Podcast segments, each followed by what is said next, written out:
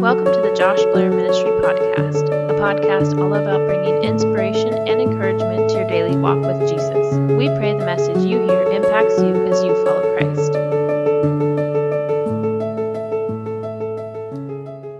Now I'd like to invite our guest up here, Pastor Nate Franklin from Cornerstone Church, a dear friend of mine. You've heard him a couple of times, and uh, I need to be cautious because you probably love him more than me, and so I need to make sure you know, we love him, but you know, keep your distance, okay? But uh, uh, we, we love him so much. He's such a dear friend to me, and um, we were talking this last week, and he knows that I, you know, my classes in seminary, I've got finals and things coming up. He said, "How can I help you?" And I said, "Well, I'd love for you to come speak to us." And so he said yes, and so we we love him, appreciate him. Um, would you give him a round of applause as he comes up this morning?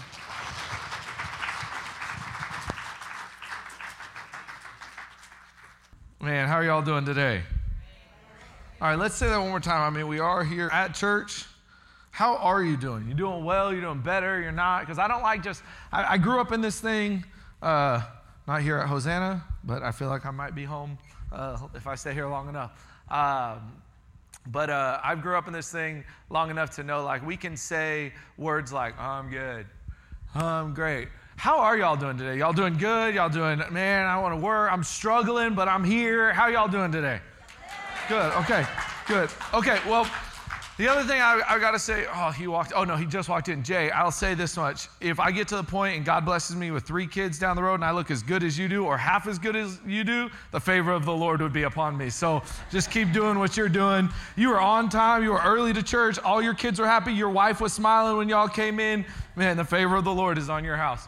Uh, man, so uh, I, am going to tell you a story. Uh, I, I, like to start um, by confessing some things. Can I confess some things? I've been here long enough. I'm going to confess some things. So I was, uh, I was driving down a highway the other day.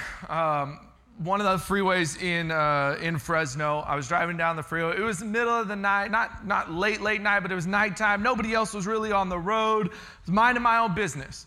You're driving down a highway, right? You got three lanes. You got the you got the slow lane, you've got the I'm obeying the traffic laws lane, and then you've got the I do whatever I want lane, right? I was in the I obey the traffic laws lane. It's rare for me to be there, but I was there, okay? So I was there, I was minding my own business. It was a long day. Uh, I was just kind of cruising on my way home, and nobody was on the road. I mean, nobody was on the road. And then out of nowhere, out of nowhere, these two headlights came right up behind me. And you wanna know what the first thing I thought was? I'm getting pulled over. No, y'all don't ever think that when two headlights come out of nowhere. So what did I do? I was driving down the street. I put my foot on the brake and I looked at the speedometer. But, but honestly, I was driving the speed limit, so I'm good. Um, and the car got there, and after about 10, 15 seconds, which feels like an eternity, I'm, I'm sitting there and I'm like, why is this guy not going around me or this girl or whatever, using guy as just a general language so nobody can get upset with me? I don't know who it was, but this person that was behind me had been traveling, driving behind me, but kept getting closer. Why won't you just get over to the left lane? Or why won't you just get over to the right lane? But he wanted my lane. So I just thought, well, what's the only courteous thing to do at this point? Drive a little faster. No, I wasn't going to get over because I was in the lane that I wanted to be in. So I said, okay, I've got a little bit of room before I break the law um, that I can just kind of speed up a little bit. So I'm going to give this guy some room. Maybe he doesn't realize how close he is. Let's give him the benefit of the doubt. As I stepped on the gas pedal to just go a little faster, and by a little faster, like three to four miles an hour. I was not speeding at this point. I've had too many tickets. I don't need another one. So I was, I put my foot on the gas pedal to just speed up and create some distance between the two. What do you think the guy did behind me? He sped up. I was trying to be courteous, guys. I was trying to do what Jesus would have done. I was trying to give him some room to have his own lane. We could share this lane. I learned that when I was a kid, but I sped up, he sped up. At about this time, the frustration level in my car rises a little bit. Like I started, I was peaceful, I was calm, I was collected. Now, about this moment, I'm not heated, I'm not boiling, but I'm agitated. Like I made room for you to get over. So get over. So then, at this point, I started to have a conversation with God. Maybe it wasn't God, it was a conversation with myself. What should I do at this point? So the only logical response at this point is to yeah, it's to do a couple of those things all at the same time, but it's not to change lanes. Changing lanes was never one of my options. I just want to let you know that. So he's behind me. I sped up. He sped up. I decided, let's slow down, but not just like let's slow down. I decided maybe he doesn't see my car. It's nighttime. Maybe he doesn't know that I'm right in front of him with his headlights blaring through my rearview mirror. So what did I decide to do? But ensure that my brake lights were working. That's all I was trying to do was just to make sure that my brake lights were working. So by doing that, I don't mean I slammed on my brakes. I just kind of subtly, slowly put my foot on my brake to ensure that all the red lights behind me were working in case he didn't know. And so I did that. And what happened? Nothing. Absolutely nothing. I actually think he got closer. So by this time, I'm floored. Like I am frustrated. I yes, Pastor Nate is confessing he was over the top in his car. He had a great day, but at the end of the evening, this guy won't get in his own lane. So I decided the only thing that I could do was to now fully use my brakes. So I grabbed on. Okay, y'all laughed at me and somebody said no, but I just don't feel like I'm the only one in this room that has ever used their brakes to create some distance between some people. I ensure, I understand uh, that it, it was not a safe thing to do, that it could have harmed a lot of people, but so could he have by tailgating me so close. No? Okay, y'all are like, man, this pastor is angry. So I, so I did, and I grabbed my steering wheel with two hands at this point, and I kind of had a conversation with my car. This might hurt. I don't know how it's going to end, but it's all for a good reason, all right? And so I, I braced myself, ensured my seatbelt was on, and slammed on my brakes. Not completely, but I slammed on them enough that the nose of my car drove downwards on the highway. And I look in my rearview mirror, and what happens to his car? Gets over into the left lane, and I go, Praise God. He's in his own lane now. Look what God had gifted him. A little bit of a trial, a little bit of a struggle. He had some things that he didn't foresee, but he's now in his own left lane. My emotions have now changed. I'm good.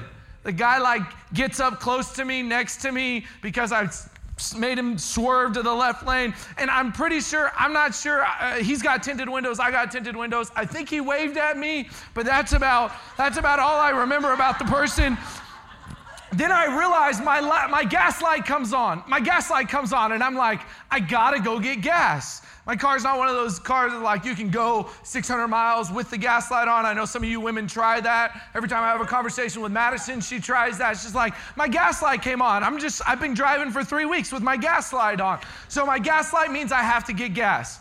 The freeway exit is right there. I'm in the middle of the lane.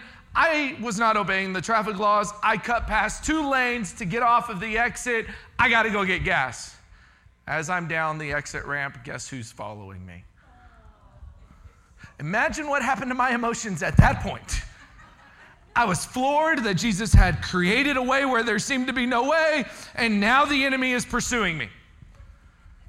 Like, oh no, he's following me. And let me remind you, I have no gas. So it's not like I can just get away. It's not like I can just outdrive this guy. So now, not only was I just flustered earlier, now I'm worried. Now I'm thinking every scenario is this guy gonna pull up? Oh no, who, who is this guy? What's his background story? What's he gonna do to me? So I pull up to the light, he pulls up to the light, and he pulls up really closely behind me. And then I take a ride at the light and I get to the next light. The gas station is right in the distance, but I'm sitting at a red light. This is the longest red light of my life. I sat there worried. I sat there, my palms were sweating, my forehead was sweating. I was like, is this guy gonna get out? Am I gonna be on YouTube where this guy gets out and confronts me and breaks my window? I'm not sure. But I'm, I'm worried and I'm agitated and I'm flustered. And I go, but if I just get to the gas station, and then I started to think, what happens if he follows me? What happens if he gets into the gas station, pulls into the gas station parking lot? Am I gonna fight? No way, because church people could be there. Don't act like y'all never thought you only didn't do something because you weren't sure if church people were going to be there. No, I can't do that. But I was like, but what happens if he does? I'm worried, I'm agitated, I'm flustered beyond what you could imagine. The light turns green. I drive forward and I go to turn in, and I swear, if this guy would have put behind me, would have followed behind me, I just said, I'm gonna pray that God would provide more and more gas, and I'm just gonna keep on driving because there's no way I'm stopping. I don't know who this guy is. I was confessing, God, I'm sorry, shouldn't have brake checked. Shouldn't, you know, who even puts those on cars? What are they good for? Like, it's blaming everybody but myself. So I pull into the gas station, and the guy keeps on going and just drives on down the street. And I pull into the gas station, and I'm, I'm not one of those people that can get really like flustered and then in a moment like snap out of it. I'm heated. I'm at a gas station in a random part of Fresno in the middle of the night, pumping gas, almost shaking because of my emotions. And after a couple minutes, I'm sitting there thinking about what had just gone on what had just happened. And I said, Man, what are you, what are you doing? Nate, what are you doing? I had no idea who that guy was or that, that woman was. I had no idea who was driving that car. I'll never meet that person in my life. But yet, in this moment, when I'm sitting at a gas station, I'm overwhelmed with emotions because I wanted to react to somebody else's actions. And I sat there and I said, Man, Nate, when are you going to grow up? I don't know if you've ever felt like that. And by what I mean is, I don't know if you've ever gotten on a highway and brake checked somebody in the middle of the night and saw them swerving. But I think that it would be safe to say we've all had those moments where we've looked back at how we reacted to somebody else that we knew or, ever, or didn't know, and it changed the trajectory of our day or our week or our year where we allowed the choices that they made to affect our inner peace, to affect our stability, to affect our joy, to affect our happiness, all because we wanted to react to their actions. And I look at that, I'm like, man, I just got to grow up. Well, that's not um, uncommon. It's something that we all deal with, I think. And I think it's the reason why Jesus, in the Sermon on the Mount, in Matthew chapter 5, um, writes out or really speaks out these words in Matthew chapter 5, 48, the last, uh, the last verse or one of the last verses of, is it 48? Yeah, I think it's 48. Matthew chapter 5, 48, it should be. Yeah. Uh, Matthew chapter 5, 48. And I'm going to read it to you in, oh, you've only got that. Do you have the message version? Do you have the message version up there before I give them that one? Because it says it just clear, clear and plainly for us. The message uh, is a paraphrase, and it said it in such a way for me. If not, I'll pull out my phone and I'll read it. I'll give you all a couple seconds. Sam's the man.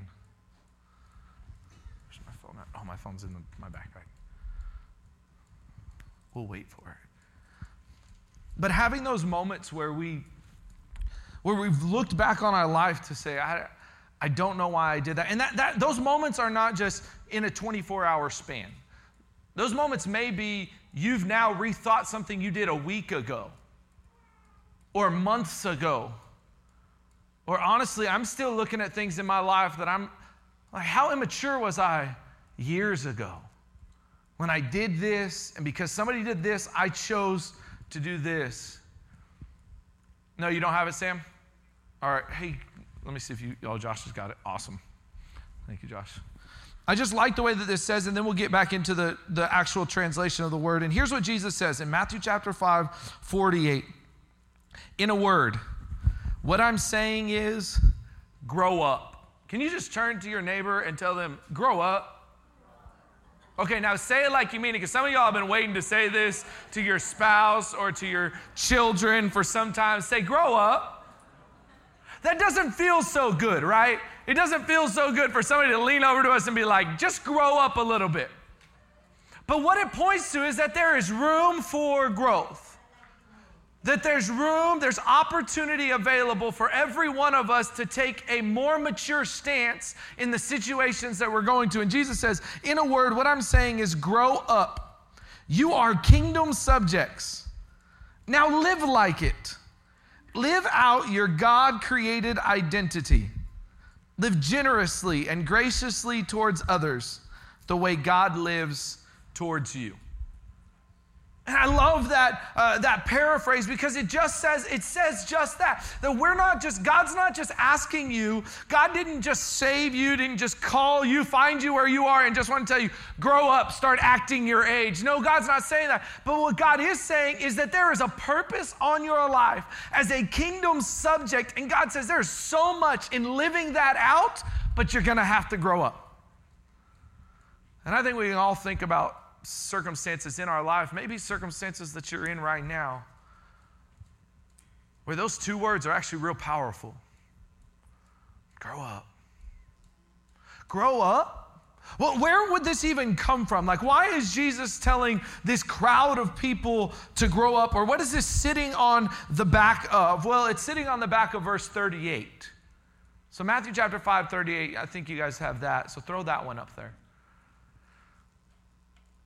38 says this You have heard it said, an eye for an eye and a tooth for a tooth. Stay there. An eye for an eye, a tooth for a tooth. Does that not feel like what the world that we live in right now? Like, I mean, this, this passage of scripture was thou- is thousands of years old, and yet culture has not changed much.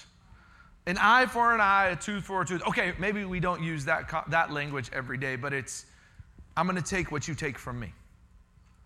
In the way that you hurt me, I'm going to ensure that you're hurt. In the way that you've done something uh, to take from me or to hurt me or to harm me, I'm going to make sure all of that is done your way. An eye for an eye, a tooth for a tooth, that your pain is as equal as my pain. Does that not sound like culture? Have you, have you ever been around? I know, Jay, you probably dealt with this because you got three kids, and I don't even know if they're boys, girls, or what their ages are, but you probably dealt with this seeing one of your children hit the other children, or push the other children, or yell at the other children, and you jump into the conversation with the child, like, What are you doing? Why would you do that? And their response is, He did it first. But she, you should have seen what she did to me. When I read our, when I read what's going on in the news, or when I see what's going on honestly in your lives on Facebook or on Instagram, and everybody's starting to talk about the pains and hurts, the, where we live as a culture is an eye for an eye, a tooth for a tooth. I'm gonna harm you because you've harmed me. I'm gonna do this to you because you've done that to me. Where do we go from here if that's all the way that we've chosen to live? How can we progress as a community if it's all about, I'm going to hurt you because you've hurt me? I'm going to respond to you how you respond. The, the way that I would say it, our culture lives this way that our response, my response, is Josh's responsibility. That's the way that our culture responds. Let me explain that for a second. If Josh is to hurt me, if Josh was to say something in a painful way to me, what I did in response to him is his responsibility. That's how we live. That is the world in which we live in. If you've harmed me, whatever comes off of me is your fault. But how does that make sense? It doesn't make sense, it makes feelings because it's reactionary to the way that we feel and the way that we explode. Just like the car that I was telling you about, a guy got in my space, invaded my space, my safe zone, my peace, my joy while I was driving. And because he did something I did not like, I decided to react in a way that could ultimately affect his life in a way that was exponentially different than what it could have affected mine because he did something to me first. Man, that's and that's why we have so much hurt going on. That's why we have these war of words going on.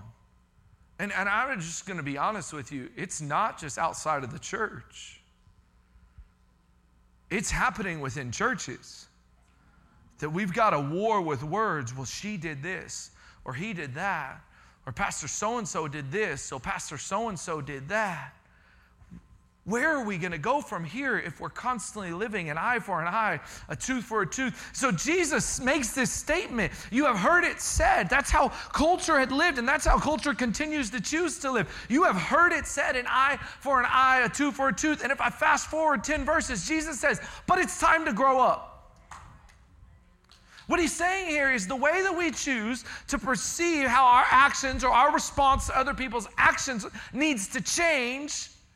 It doesn't need to be in line with how the world decides to respond or how the world decides to define their actions or to, uh, to justify the way that they've chosen to live. We are His children, we are kingdom subjects. We have a purpose, a life to live for, but yet we are responding in such a reactionary way that looks no different than the world around us. So Jesus says, You, you have heard it said, an eye for an eye, a tooth for a tooth. Let's go to the next verse, 39. But I say to you, do not resist the evil one or the one who is evil. I, am going to pause right there. That, that phrase right there, the one who is evil, um, it's not the devil. He's not talking about the devil here. He's not talking about Satan and uh, the spiritual forces of evil that are coming against you. He's not talking about you. If you were to translate that, I'm going back into its original language and then bring it into common day language, our language now, that would say, do not resist or avoid the annoying person in your life. Do not avoid the one who is troublesome to love It says, Don't resist the evil one. Don't resist the one that's causing you frustration. Don't resist the one that is causing you trouble, is hard to love. Don't, don't do that because they've done you wrong. Don't just respond in a hard way to love. But he says, But if anyone slaps you on the right cheek, turn to him the other also. Keep going. And if anyone would sue you and take your tunic, let him have your cloak as well. Keep going. And if anyone forces you to go one mile, Go with him too. Go one more, I think. And give to the one who begs from you, and do not refuse the one who would borrow from you. You catch what Jesus is saying here? And we live in a culture that their response is your responsibility. That the way that they've chosen to live, or the way that they, cho- they choose to react to you, is on your shoulders of how you live, of how you don't live, of what you say, of what you don't say. Jesus says, don't live like that. Don't be those people. He said, be above that. When people harm you, he's acknowledging in this passage, I need to start here. He's acknowledging in this passage that people do hurtful things. And nowhere in this passage is he explaining away or justifying away the actions of hurt that have been that other people have caused in your life. The pain that others have caused in your life. By no means in any of this Sermon on the Mount has he justified it away, has he excused it away. He hasn't. But what he has said here is yes, their action is available, their action is here. But you are responsible for your response. You're responsible how you choose to live, how you choose to respond, how you choose to, let's use that term, react to the way that people have chosen to act. Jesus here says, don't be reactionary, be different. And in a turn, he, he doesn't just say, just, just say hi to them. He actually is writing out this definition of what love looks like. So if somebody harms you, get close enough to them again that they could harm you. But that doesn't make sense, Nate. That's not safe, and we've learned a whole lot of things. No, it's not culturally sound, is what it's not. Because I'll tell you, an eye for an eye, a tooth for a tooth leaves everybody blind. So that's not safe either. We're not talking about what's safe, we're talking about what creates relational unity. What draws people together? And the only way that we can draw together is if somebody is willing to grow up and say, I'm going to pursue this. I'm going to go one step closer. Somebody slaps you. Somebody wants, if they want to sue you and take your inner garments, give them your outer garments. Well, give them whatever they want so that you can cr- try to create amends. Uh, let's just be honest, though, that's difficult. That's difficult. So difficult that I think the church has adopted the not so golden rule. You know what the not so golden rule is? Do to others what they have done to you.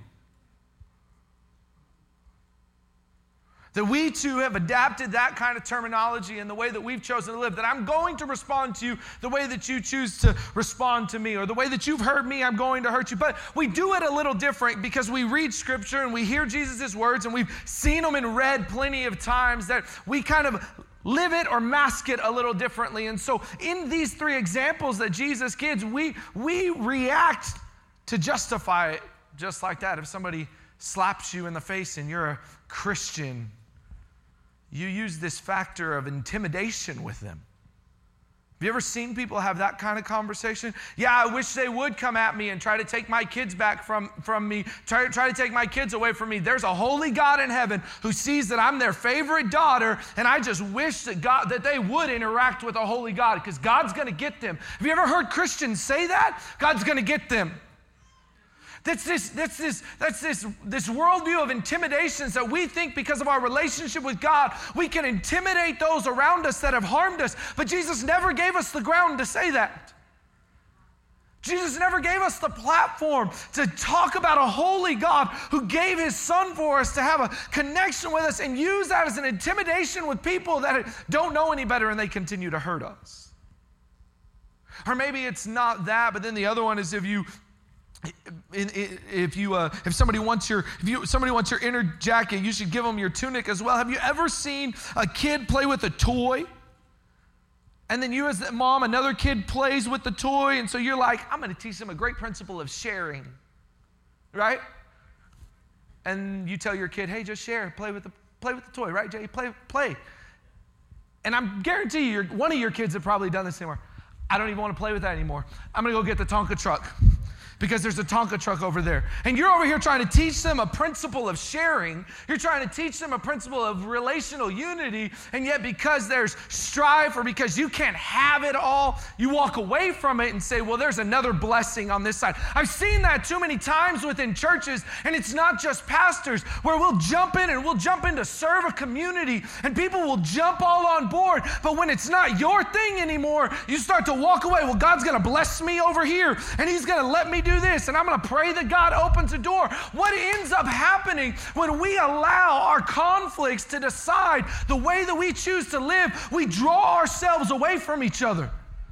And where God wants to teach us principles of unity and principles of sharing and principles of serving together, that it's not about Hosanna and it's not about Cornerstone, but it's about God's kingdom coming on earth so that people that are broken would see that there's a Savior that came down to give everything for them.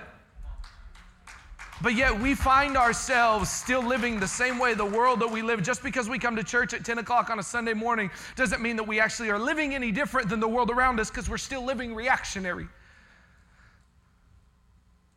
And then, and then he says, to, if you start where it says, he says, don't resist the evil one. I think our biggest problem, my biggest problem as well, is when it comes to hurt and pain in my life I have found that the response of most people is to have no response and is to create separation. Avoidance is the biggest tool the enemy is using right now to divide all of our relationships. Let me explain it. So, again, going back to Josh, if Josh and I are in relational discord and we have a disagreement, and I get heated or I get mad, I get frustrated. And I choose to respond to him to say, We can't be friends anymore. What am I going to do? Am I going to show up to Hosanna anymore? No. Am I, am I going to show up to the, his favorite Starbucks? No, I'm not. And am I going to show up to the, the golf course that I know that he likes to go to? No, I'm not. Why? Because he's there or he could be there. And this is one relationship. What if Jay and I got in an argument? And I go to Jay, or Jay and I are friends, and I go to Jay, and I start to talk about how Pastor Josh did me wrong. And Jay does the right godly thing and say, Well, I think you and Pastor Josh should go have another conversation again because God wants you to have unity. Well, as good as that sounds, I'm going to tell you what our natural response is. Jay and Pastor Josh have already had a conversation. They're in cahoots together. I don't like Jay anymore.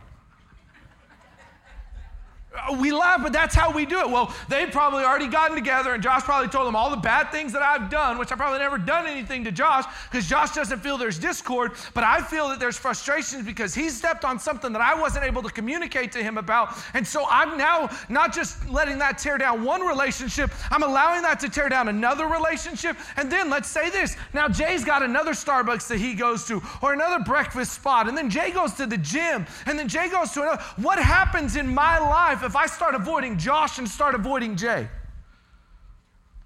I don't have anywhere to go. And we're living in a time right now within culture and really within our Christian community where there's so much there's so much depression and loneliness, the spirit of depression and loneliness that is going on across our communities. And the, res- the reason why is because we fail to we fail to connect with those that we're in conflict with. And so we choose to avoid. And avoidance has caused us to be the prisoners of isolation because I don't want to go right or wrong, or because I don't want to communicate how he's hurt me, and he probably never meant to, and he probably didn't even think it that way because that's uncomfortable for me. I have now avoided one person and avoided another, and avoided this church and avoided that church, and we're sitting in our prayer closets at home. God, can't you just send one person that would actually care for me so that I know that you're real? And God's like, I've sent you hundreds of people in your life, but every time you have a conflict with them, you avoid and turn away, avoid and turn away. And so you're sitting in a cave of isolation because you're of your avoidance. And Jesus says, Don't choose to live an eye for an eye or a tooth for a tooth. Don't respond. Don't be reactionary people because it gets us nowhere. So then, how should we then live? Let's go to 43. You have heard it said this that you shall love your neighbor and hate your enemy, an eye for an eye, a tooth for a tooth. Keep going. But I say to you, love your enemies and pray for those who persecute you. Keep going. So that you may be sons of your Father who is in heaven, for he makes his sun rise on the evil and on the good. Keep going. And sends rain on the just and the unjust. Is that the last one? For if you love those who love you, what reward do you have? Do not even the tax collectors do the same? And if you greet only your brothers, what more are you doing than others? Do not even the Gentiles do the same? Therefore, must be perfect as your heavenly Father is perfect. What is Jesus telling us here? Well, he's actually pointing out some things to us in this scripture, and there's two points that I want to make to this, um, just just theologically, or how we would view God, how we operate with God. There's one point that I want to make. God's response to you was not determined or dictated by your response to Him. God doesn't live in this eye for an eye, tooth for a tooth mentality or paradigm that we live in. And I thank God for that. Because if God were to respond to me or respond to you in the way that I have responded to Him, the way that you have responded to him, then he would respond to you selfishly. He would respond to you frustrated. He would respond to you with anger. He would respond to you with doubt. He would respond to you with fear. He would respond to you with a lot of with a lot of words that you wish that you could take back in those dark hours and those times of frustration where you're communing. But God, our holy God, our Father in heaven, does not respond to us in the way that we've chosen to respond to him. And I thank him for that. Romans 5 8, if you've got it up there, would be great. Romans 5 8 tells us how God responds to us, how God chose to, to interact with a broken people. You and I are broken. And it says this, but God shows his love for us in that while we were still sinners, Christ died for us. What does that mean? It means when you and I chose to ignore God, chose to think that He's not real, chose to act like you know better than He does, chose to have a lot of questions, chose to have a lot of doubts, to do your own thing instead of doing His thing, it says, while you were still in that mess, it says that God loved us, that He sent His Son for us. I mean, God sent a remedy a, a, mode of reconciliation, a, a, a vehicle in which unity could happen while somebody was still hurting him, while somebody, while you and I were still doing our own thing. God sent a, a vehicle through Jesus of unity, of redemption, of restoration, and a, a tool that we could have a healthy relationship together because he loved us. And I thank God that God did not move towards me because in the same way that I moved towards him. And I'm not the only broken one in here. I would not have a relationship with this holy God if He chose to respond to me in the ways that I have countlessly responded to Him. But He has chosen to respond to us with love. And so, knowing that, the second thing must be true that your response to others should only be determined by God's response to you. Think that through for a second. Your response to others when they've hurt you, when they have uh, when they've wronged you, when they've done something that, that is not right. Again, I'm not justifying the actions of broken people. There are broken people who say hurtful things and do hurtful things that cause scars in our lives. But our response should not be determined by their response or their action to us, but our response should be determined by a holy God's response to us that He loved us, that He created a vehicle for unity, that He sent a tool down so that we could draw together, so that we could be reconciled? What relationship are you in right now that God is asking you to grow up? That God is asking you to take a step back or to stand up a little bit? Where can I, even though the pain is real, even though the hurt is real, even though it's been months or years or decades where you haven't spoken to this person, where God is saying, I need you to grow up and love somebody. I need you to take a step forward where no one else wants to take a step forward. I need you to take blame where no one else wants to take blame. Because if I can create some relational unity, then maybe, just maybe, the world around you would know that there's a good God in heaven who doesn't just love a segment of people, but loves all broken people, regardless of their strife, regardless of their conflict, and more people would know Jesus. But yet we found ourselves in moments of our life that we are that we are still reactionary people. And when I read this passage of scripture, Matthew chapter 5. And then I see Matthew chapter 7, the actual golden rule do unto others as you would have them do to you. That you are seeing, you are looking in the future and saying, I know I'm not going to respond the way that you chose to respond to me, but I'm going to respond in the way that I wish you would have responded to me. That means that I am not being a reactionary person. God has not called you to be a reactionary person, but God has called you to be a reflection of His person. God has not called you to be reactionary in every circumstance, in every argument, in every frustration, in every job. God has not asked you to be reactionary because you are justified, because you feel that way, or because you're right. God has asked you to be a reflection of His person, of His glory, of who Jesus is, a, a carrier of the Holy Spirit to a broken world, so that then they would know what a holy world looks like. Because if we continue, you and I continue to live reactionary lives, then this world will never change because we are the ones that carry the tool, being the Holy Spirit, the presence of a holy God, the kingdom of heaven down to earth, that give us a glimpse, give the broken world a glimpse of what world could look like. But if you and I stay reactionary, they'll never get there. And Matthew 7 says, Do unto others as you would have them do unto act, live in such a way that you see the kingdom of heaven coming and say, I want to show you this so that we don't have to live in this. But it's not an easy thing. He's saying, give somebody that slaps you on your cheek, give them another one. He's saying, if they want your inner coat, give them your outer coat. He's saying, if they want you to walk one mile, walk two and get to know them. Why would Jesus ask? Because the higher goal is not the restitution is not the repayment of what has been taken from you, but it's the reconciliation. That our goal in every relationship should be restore the unity and not to live in division of who's right and who's wrong or who's wronged each other more.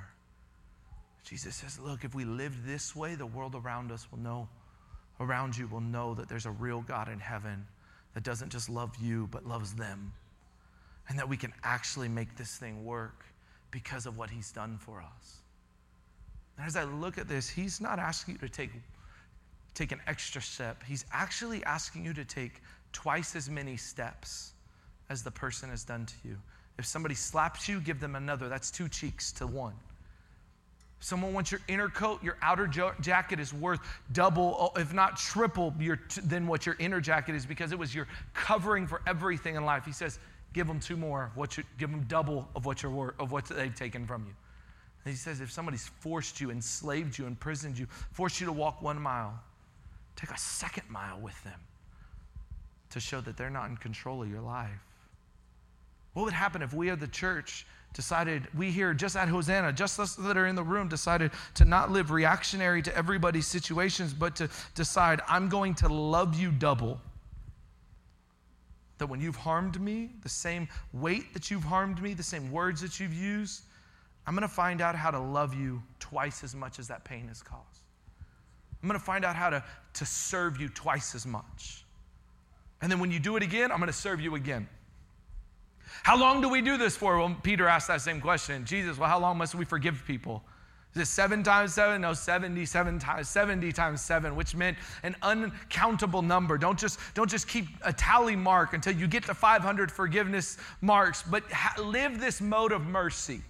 Pope Francis said this, and I love it this quote that he said that Jesus is the face of the Father's mercy that the Father showed his mercy in giving his son sacrifice. True love is laying your life down, laying your hurts down, laying your pains down, and saying, I want to create unity. But I'm going to tell you, it's super difficult to do it. You're not going to walk in and white knuckle it.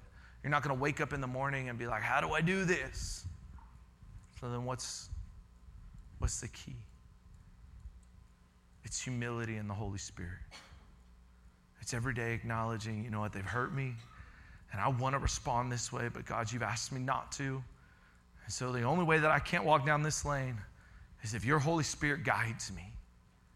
It's, a, it's having relational unity because here's the thing you cannot live out point number two until you live in point number one. That God constantly moves towards you, that you are broken and don't deserve it, that you are constantly selfish, that you constantly wrong God, but God yet loved you and loves you every day and moves towards you. And that is the reason in the heartbeat, the way that you're able to live out number two. We can only live out number two if we live in who God is. So today I want to pray for you. I want to pray this. I want to pray that God would God would give you peace that others have taken from you. Even if it was your choice to react or your choice to carry, peace is not a small thing. I look and I look down social media feeds constantly throughout the week and I see how much turmoil people are living in. And they're trying to mask it in this or mask it in that, or men that are masking it in work or women that are masking it in family or whatever. Everybody tries to mask the turmoil within their life. God said that He wanted to give us a peace, a peace that surpasses all understanding. That peace doesn't come by your works or by your actions, but that peace comes from God. So I just want to pray that today over you first that God's peace, the peace of heaven, would sit on your hearts. That it, uh, Philippians says that it would guard our, I think I spoke about it last time, that it would guard our hearts and our minds in Christ Jesus. He would guard it. But then I'm going to ask this. It's that God, would, that, that God would forgive us.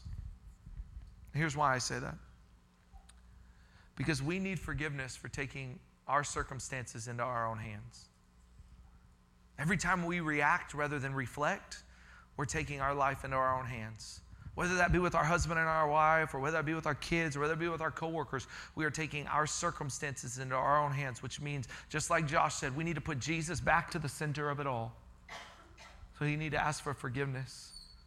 And then we need to ask for courage. Courage to live out this new life. This new mantra, this new way of living that it's it's our response is determined by his response. We need the courage because it takes it takes strength. The New Testament church prayed for boldness all the time, and it wasn't just boldness to stand up on the mountain, but it was boldness to live counterculturally, to not be affected by how others were treating them, but to live to preach the gospel. And everything that they did, by word or by deed, that people would know Jesus. So I'm going to pray for boldness. And lastly, I'm going to ask you to pray this I'm going to ask you to pray blessing. As Jesus says in this passage, He says that I want you to pray. I want you to pray for your enemies. I want you to bless those who persecute you. I think it's a big step to start if we just started genuinely praying for people that have wronged us.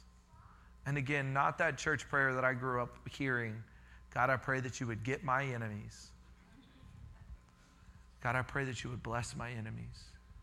I pray that whatever they're struggling with, whatever they're reacting to, whatever pain I don't see within their life, that you would be that answer. That you would solve that void that's in their heart. That they would come to know you. I'm not praying for restitution immediately. I'm asking that they would know you, God. That they would find hope in Jesus. That they would find the new life of purpose that God already predestined them to have. But that takes us that have been harmed the courage to pray a prayer of blessing. Can we pray that together? I'm going to ask us to stand. I'm going to pray this over us, these four avenues of prayer, and then I'm going to hand it to Josh to see, Pastor Josh, to see how he wants to close. Does that work? But can you pray with me? I'm going to pray over you. I have no problem praying. Can you pray over your situation? If it's you as an individual that needs to pray this prayer with me, or if it's you as a couple that have people in your life that have harmed you, that have done something, that you need to pray together to say, God, help us. Help us to live out our li- live our lives in such a way that would echo or reflect who you are to a broken world. Can we pray that? Let's pray. God, we thank you, God. I thank you for your words to us, God, that we need to grow up.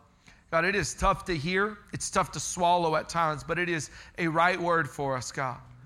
And so, in that, God, we ask, God, that your peace would come over the hearts of everyone here. God, that there's real harm, that there's real hurt, that there's things that have caused scars in the lives of people. But you said that if we ask for your peace, that your peace would come in, God. It would, it would, it would move through our understanding, it would, it, would, it would overwhelm our minds, but we would know that your peace is there, that your peace would guide us, step in and step out, God. Lord, I ask that the peace of heaven would be on the hearts of these. God, that you would guard their minds in who you are and who your son is, God, that you would guard our hearts from emotional waves of reactions, God, that we live in or we find ourselves living in. God, that we would be people that reflect who you are. But I ask your peace, God. God, I ask right now for forgiveness, that you would forgive us for taking the seat the driver's seat, God, where we want to take our life into our own hands, react to everybody who is who is engaged with us in the wrong way, God. I pray that you would forgive us, God. Forgive us for taking your role, God. You are God. You are God in heaven, God. You've got everything under control, God. You can create unity, you can create restitution, God, and you, God, can create vengeance, God. So what I mean by that is that God, we don't need to react. We don't need to fight for ourselves, but God, you are God in heaven who loves us. And so God, we ask that you would forgive us and that you would take that seat, God. And then we ask this we ask for courage. Because these hard conversations of just saying hi, of refusing to avoid people that have hurt us. Yeah, we may not be best friends. We may not step into seeing each other all the time, but God, I pray that you would release us from the prison of isolation, God, by, by having the courage to stop avoiding people, to genuinely say hi to people, to genuinely care for people, God, and not to wish evil on them, God, that we wouldn't avoid the evil people or the troublesome, the hard to love people within our life, whether it be our family, whether it be our spouse, God, whether it be, uh, God, our kids, whether it be our coworkers, our bosses, God, that we would wouldn't live in isolation because. And then lastly, we ask this that you would bless those that have harmed us.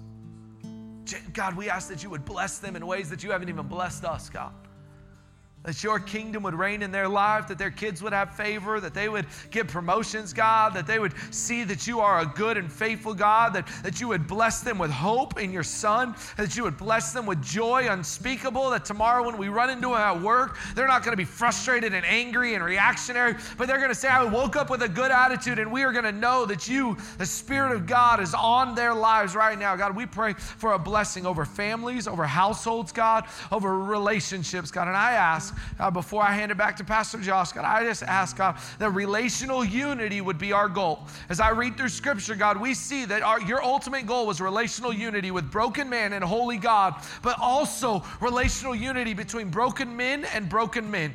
God, that you would unite us together to reflect your goodness, to reflect your name, to reflect your glory, God. God, it's hard work.